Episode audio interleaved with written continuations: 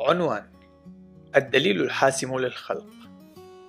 عنوان فرعي حسم الجدل القائم حول الأصول. كتاب للدكتور جيسون لايل. الفصل الأول عنوان طبيعة الأدلة.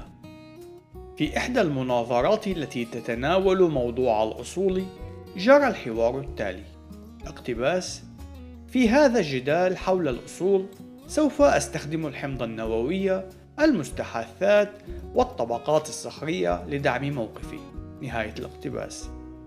هذا ما قاله مؤيد التطور. فيرد المؤمن بالخلق اقتباس. هذا أمر غريب.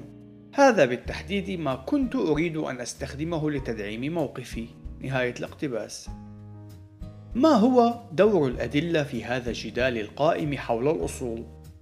هل تدعم الأدلة مثل الحمض النووي المستحاثات والطبقات الصخرية الموقف التطوري هل هي داعمة للموقف الخلقي؟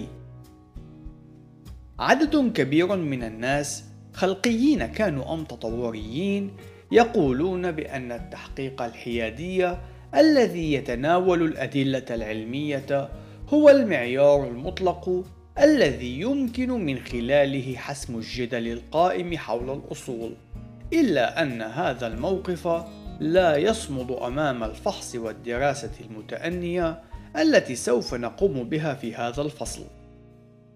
ويوجد البعض الآخر من الأشخاص الذين يتخذون موقفا مغايرا حيث يؤمنون بأن الأدلة لا علاقة لها بالجدل حول الأصول، فإنها قضية إيمان أكثر من كونها قضية منطقية. إلا أن هذا الموقف أيضا يعتمد على التبسيط المفرط ولا يستطيع الصمود أمام الفحص المنطقي.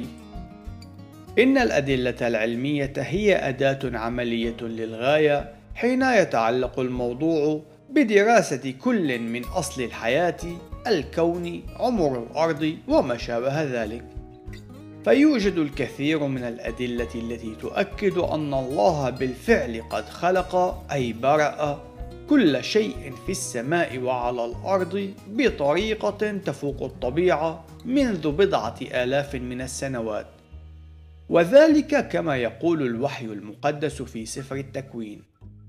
في الحقيقة إن الأدلة العلمية مقنعة لدرجة تدفع بعدد من الخلقيين لأن يتعجبوا من إيمان أي شخص بالتطور، إلا أن الأدلة العلمية وحدها لا تستطيع حل القضية، وهذا ما سوف نراه خلال وقت قصير.